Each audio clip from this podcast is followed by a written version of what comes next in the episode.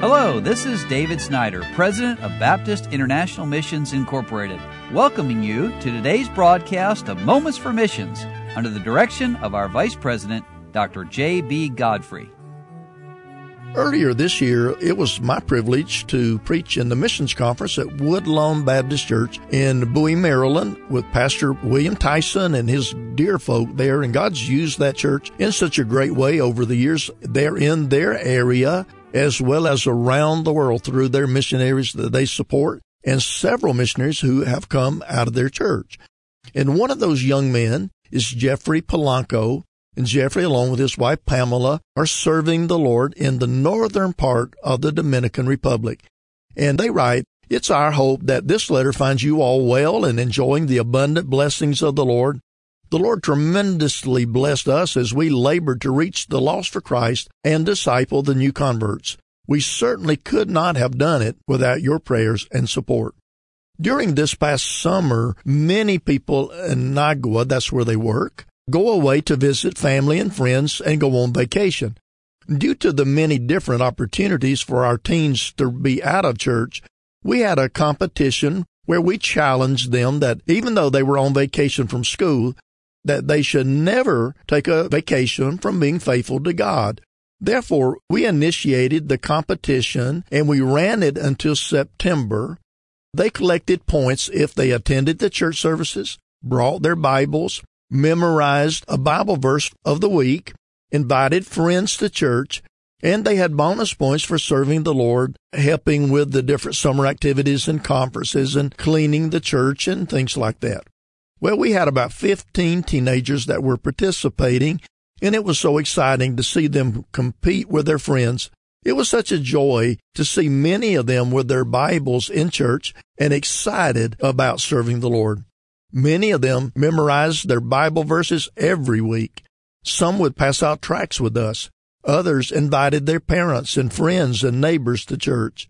The teens had a great spirit and were very passionate about being faithful to the Lord.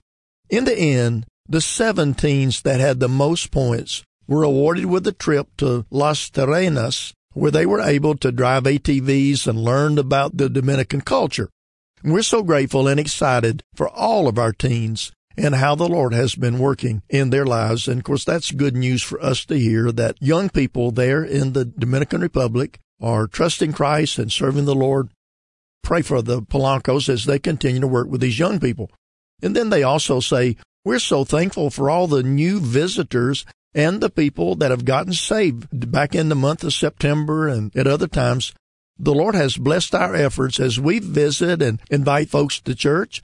On Sundays, we've been averaging 27 in attendance during the morning and 22 in the evening service. Let me just stop to say, this is a brand new church plant, so they're already having people come. We've had new visitors every week during the month of September, and we've seen three people saved.